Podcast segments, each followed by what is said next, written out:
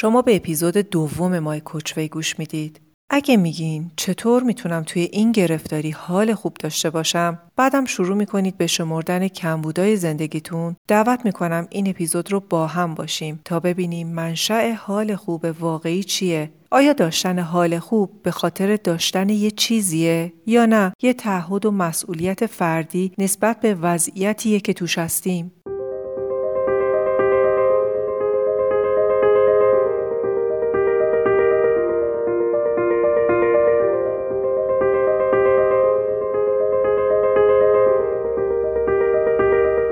درود و سلام.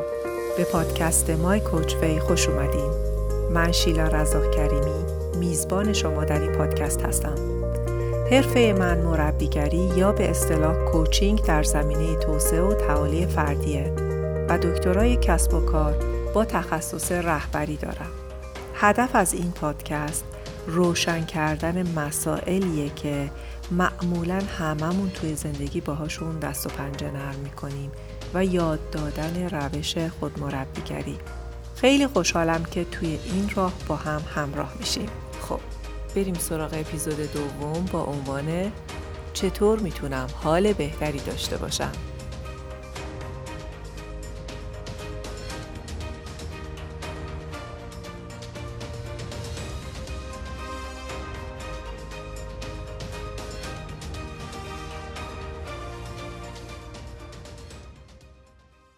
امیدوارم از شنیدن اپیزود اول لذت برده باشین و تمرینا رو انجام داده قبراق منتظر دومی. راستش منم خیلی مشتاقم و باید اعتراف کنم که برام خیلی ارزش داره که شما اینجا هستید و من واقعا متمرکز شدم تا بتونم هر دانشی که تجربه کردم و به قول معروف در چنته و توان دارم با شما تقسیم کنم.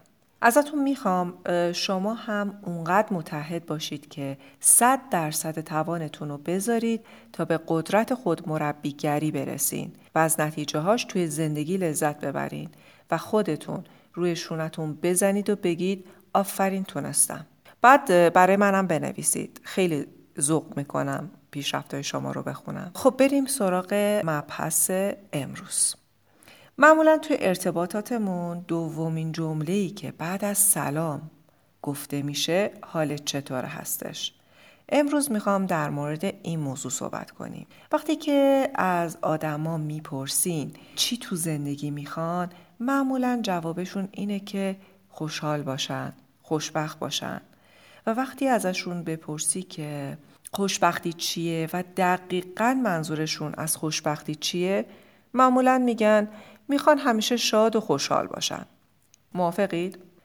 فکر میکنم این چیزیه که تقریباً هممون میخوایم. البته ما جوری در مورد خوشحالی صحبت میکنیم که انگار باید اونو از بیرون بهمون بدن، از یه جایی یا یه کسی، در حالی که توی اپیزود قبل به منشأ احساسات اشاره کردم. هر احساسی از یک فکری سرچشمه میگیره. یه یادآوری کنیم، در صورتی که روی افکارمون نظارت داشته باشیم، احساسات در حیطه اختیاراتمون قرار میگیرن و ما مالک احساساتمون میشیم. در حقیقت خوشحال بودن و خوشبختی به این که با چه کسی ازدواج کردیم و یا چند تا بچه داریم یا اصلا بچه دار میشیم یا نمیشیم یا چه نوع شغل و ماشینی داریم مربوط نمیشه. تمام احساسات ما از جمله خوشحالی توی ذهن ما از یک فکر تولید میشه، ولی این حقیقت رو رسانه ها جور دیگه‌ای به خورد ما دادن. اصلا اصول تبلیغات اینجوری پای ریزی شده که به ما بقبولونن که تو برای اینکه حالت خوب بشه باید فلان چیزو بخری. در واقع ذهن ما و نسل قبل از ما سال هاست که اینطور شستشو داده شده. اگه این ماشینو بخری، خونه رو، لباس و این چیزای خاص رو بخری، یا نمیدونم فلان پست و مقام و این چیز اینجور چیزا رو داشته باشی، خلاصه بدو برو یه چیزی بخر و به دست بیار تو خوشحال و خوشبخت باشی. نمیخوام بهتون بگم که داشته ها بد هستن، نه، فقط میخوام بدونید که داشتن اونا در نهایت براتون خوشبختی نمیاره. شاید این جمله خیلی کلیشه‌ای باشه براتون و ولی حقیقت اینه. خیلی از ما یه هدفی رو بیرون از خودمون یه جایی میخوایم بذاریم و فکر کنیم که وقتی به اون هدف میرسیم دنیا گل و بلبل میشه و وقتی بهش میرسیم میگیم نه این اون نبود و دوباره دنبال یه چیز دیگه باید برم. اگه زنم خوب باشه، اگه شوهرم خوب باشه، اگه لاغر بشم، اگه... حقیقت اینه که منشأ احساسات ما بیرون ما نیستن، درونن و داشتن حال خوب از فکر خوب میاد.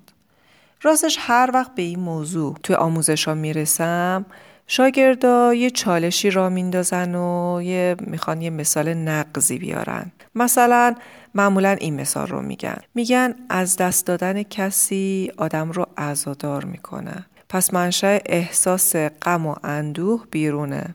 این مثال منو یاد یه دوره نویسندگی میندازه. دوستی داشتم که سعی کرده بود از تجربه فوت پدرش یه تراژدی بنویسه. داستانش رو سر کلاس خوند. آخ و واخ و گله و شکایت از دنیا کرد که چرا پدرش رو گرفته. من و همه کسایی که داستانو میشنیدیم هیچ اون احساس غمی که باید از شنیدن یه داستان غم انگیز باید حس کنیم حس نمی کردیم.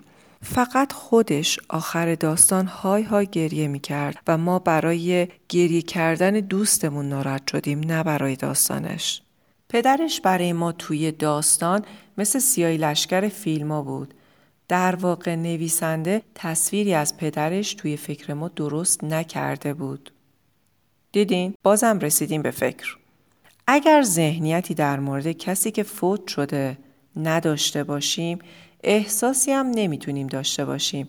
برای همینه که هر چقدر آشنایی و نزدیکی بیشتر باشه درد عمیق‌تری حس میشه. حالا اینو همینجا داشته باشین. توی اپیزود قبل گفته بودم که فکرها رو مثل کلمات و حرفای یکی که دوستش داریم نگاه کنیم و بشنویم. حالا به نظرتون هر حرفی که بشنوید براتون حس ایجاد میکنه؟ البته که نه. ما فقط فکرایی رو که باورشون میکنیم و قبولشون داریم برامون حس درست میکنن، نه هر حرفی. اگه کسی که حتی دوستش دارین هم بهتون چیزی بگه که روی صداقتش شک کنید، مثلا بگه از بانک زنگ زدن و تو برنده ماشین بنز شدی، بهش خواهید گفت برو دست ننداز منو. در واقع این خبر براتون حس خوشحالی درست نمیکنه. پس خوب دقت کنید که یک راز ظریف رو بهتون بگم. اگه میخواید برای خودتون سیستمی بذارید که حال خوش رو به خودتون بدین، راهش اینه که فکرایی که باورپذیر هستن به خودتون بگید. واقعا در مورد احساسی که بیشتر میخواید حس کنید فکر کنید و یادتون باشه که احساسات فرکانس و ارتعاش توی بدن ما درست میکنن. روی ارتعاش ها تمرکز کنید و تجربه داشتن اون احساس رو بهش آگاه باشید. اونا رو دقیق توصیف کنید، لمس کنید، تجربه کنید تا با چگونگی اونا بیشتر آشنا بشین. این موضوع در مورد احساسات منفی هم صدق میکنه. هر حسی که ما اونو نمیخوایم و ازش اجتناب میخوایم بکنیم فرکانسی داره که ما ازش میترسیم و نمیخوایم اونو تجربه کنیم. دقیقاً نکته ظریف دومی که میخوام بهتون بگم اینجاست. کسی که مدیریت احساساتش رو پیدا میکنه با ترس کمتری میتونه وارد هر موقعیتی توی زندگیش بشه و اگه کسی بخواد توی زندگیش کامل زندگی کنه مسلماً باید از حاشیه امنش بیرون بیاد.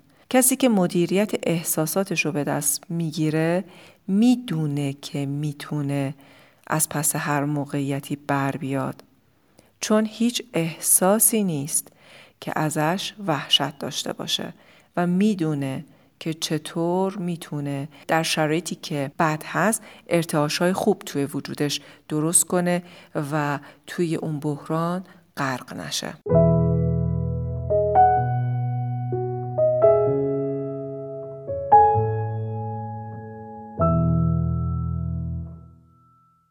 حالا که اینجا رسیدیم شاید هم بد نباشه کمی هم به موضوعمون که داشتن حال خوبه از یک دیدگاه دیگه نگاه کنیم.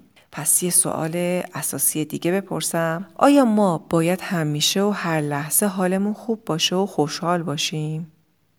نه لزوماً.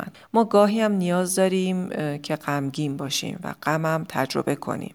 مثلا نمیشه دوستمون درد بکشه و ما خوشحال باشیم، یا مثلا توی مجلس ختم نمیشه خوشحال باشیم، یا مثلا کارایی هستن که لازمه اونا رو انجام بدیم ولی خسته کنندن، حس خوشحالی اون لحظه نمیدن بهمون. یه تجربه شخصی براتون بگم تا مطلب بیشتر روشن بشه.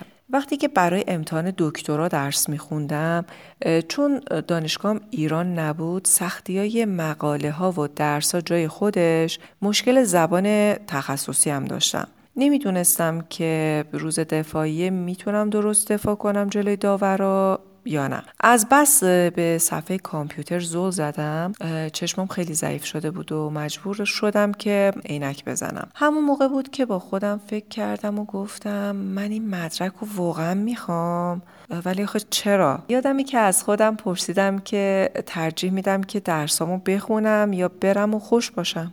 در موردش با خودم صحبت کردم تا قضیه بیشتر و بیشتر برام روشن بشه. سختی کار واقعا کلافم کرده بود. هم. گفتم اصلا اگه احساس خوشبختی می کردم اینقدر دنبال درس خوندن می رفتم. در واقع با این سوالا می خواستم بدونم که گرفتن مدرک برام اون زمان چه ربطی به حس خوشبختی داشته که دنبالش رفتم. خب این تجربه من بود. شما هم دغدغه هاتون رو بازنگری کنید و ببینید اصلا خواستتون یه خواسته اصیلی هست یا نه. کنجکاو باشید و از خودتون سوال کنید. این روش خود کنجکاوی و کاوش زندگی منو به معنای واقعی کلمه برای همیشه عوض کرد.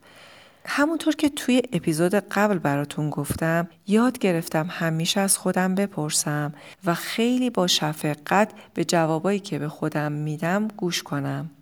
مثلا من توی تجربه‌ای که براتون تعریف کردم دیدم که مدرک که انقدر زحمتش رو میکشیدم یه جایی توی ذهن من به خوشبختی ربط پیدا میکرد. اون زمان من احساس میکردم سختی به دست آوردن مدرک به رنجش میارزه، چون باعث حس رضایت بیشتر از عملکرد خودم توی زندگیم میشد. انگار یه جوری منو اقناع میکرد. به این دیدگاه در یونان باستان یودایمونیا گفته میشد. یودایمونیا از کلمه قدیمی یونانیه که از طرف فیلسوفایی مثل افلاطون و ارسطو مورد تایید بود. به زبان خودمونی بگم، اونا معتقد بودن هدف همیشه شاد و خوشحال بودن نیست. خیلی از پروژه های ارزشمند زندگیمون در مقطع‌هایی پرچالش یا حتی خسته کننده و فرسایشی هستن، ولی همونطور که گفتم ارزش پیگیری دارن. این نوع نگاه کمک میکنه فکری که میگه کار و زندگی باید خالی از هر درد و رنجی باشه رو کنار بذاریم و خودمون رو به خاطر بدحالی سرزنش نکنیم. در عوض برگردیم و هدیه هایی که برامون دارن رو کشف و روی اونا متمرکز بشیم. مثلا روی رشدی که میتونیم بکنیم. یکی از مراجعین خوبم از کارش خیلی ناراضی بود. با اینکه توی سازمان معتبر و خوبی کار میکرد، ولی چون توی قسمت کال سنتر بود و کارش جوری بود که هرچی مشتری طلبکار و ناراضی و عصبانی بود به این بنده خدا وصل میشد. مسلما این کار کار آسونی نیست. گاهی حتی از پشت خط فوش میشنید. ولی میدونید توی همین کار سخت برای کسی که بخواد رو خودش کار کنه چقدر فرصت و موقعیت رشد وجود داره؟ اگه یکی از این افراد هستید برام از تجربهاتون بنویسید.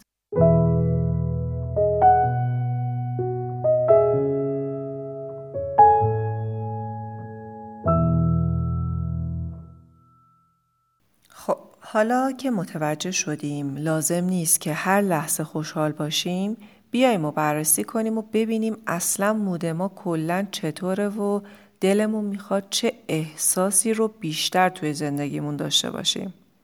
پس بریم سراغ تمرین. راستی بهتره یه دفتر مخصوص برای تمرینا داشته باشیم.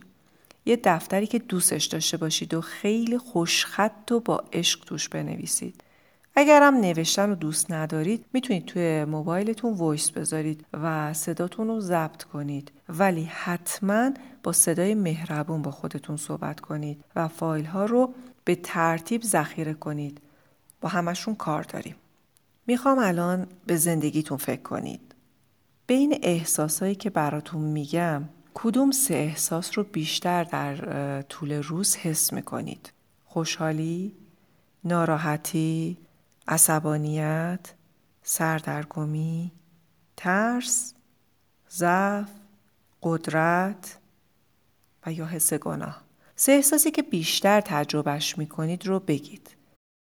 لطفاً اگه این سه احساس منفی هستن خودتون رو شماتت نکنید. اینکه شما چه احساسی رو بیشتر تجربه میکنید به معنای اینکه چه شما چه شخصیتی دارید نیست. پس فقط در رابطه با این تمرین صادق باشید. حالا سوال اول، این احساسات نتیجه چه فکرایی که باورشون کردم هستن؟ سوال دوم، سه احساسی که میخوام مرتباً داشته باشم چیا هستن؟ در واقع چه احساسهایی رو خودم انتخاب میکنم داشته باشم؟ تجسم اینجا خیلی کمک میکنه. بیایم و فرض کنیم که شما مهمون یک سفره پربرکت هستین. توی این سفره همه احساسات چیده شدن. من اسم میبرم، اگر اسمی جا افتاد خودتون توی سفره بذاریدش. احساس توانمندی، احساس رشد، عزت نفس، به چالش کشیده شدن مثبت، با انگیزه بودن و خیلی چیزایی دیگه. حالا از توی این سفره کدوم رو انتخاب میکنید و برمیداریدش؟ اسم اونا رو بنویسید. بعد تعریفشون رو از اون اسم برام بگید و منظورتون چیه رو. اینجوری مثلا من فکر میکنم شخصا یکی از بهترین احساسی که از سفره برکت برداشتم اینه که به خودم میبالم. حالا برای روشن‌تر شدن بهتره بگم که در مورد اون نوع غروری صحبت نمی کنم که مثلا فکر کنم که بهتر و برتر از افراد دیگه هستم. نه، این تعریف اون احساسی که من اینجا در موردش صحبت می کنم نیست. من در مورد خود واقعی رو زندگی کردن، ماسک نداشتن صحبت می کنم. توانایی که با کار کردن و زحمت کشیدن به دست آوردمش. فکر میکنم این احساس بهترین احساسه که انتخابش کردم و از سفره برکت برداشتم. حالا با چه افکاری تقویت میشه؟ با یادآوری ارزش‌ها و اهدافم و کارهایی که میکنم. مثلا چطور از خودم مراقبت میکنم؟ کارهایی که با مهر برای خانوادم انجام میدم. فکر کردم به عشقی که طبیعت هر لحظه سخاوتمندانه تقدیممون میکنه. دیدن رشد کسانی که راه خود مربیگری رو انتخاب کردن، جسور هستند و از حاشیه امنشون بیرون اومدن. اینا همه و همه به من احساس فوق‌العاده‌ای میده که به بودنم میبالم. امیدوارم برای خودتون جا بندازین که خوشحالی و احساس خوشبختی مربوط به فکراییه که توی سرمون داریم و واقعا امیدوارم شما به این پادکست فقط به عنوان سرگرمی گوش نکنید. در مورد رشد خودتون متحد باشین. اگه خودتون رو دوست داشته باشین و روی خودتون کار کنید اثرش رو توی زندگیتون آروم آروم احساس میکنید. عوض شدن بازی رو من دیدم، شما هم خواهید دید. هر فکری که در مورد این پادکست دارید خوشحال میشم با هم در میون بذارید. مشتاقانه منتظر مشارکت‌های شما هستم. در پناه خدا باشید.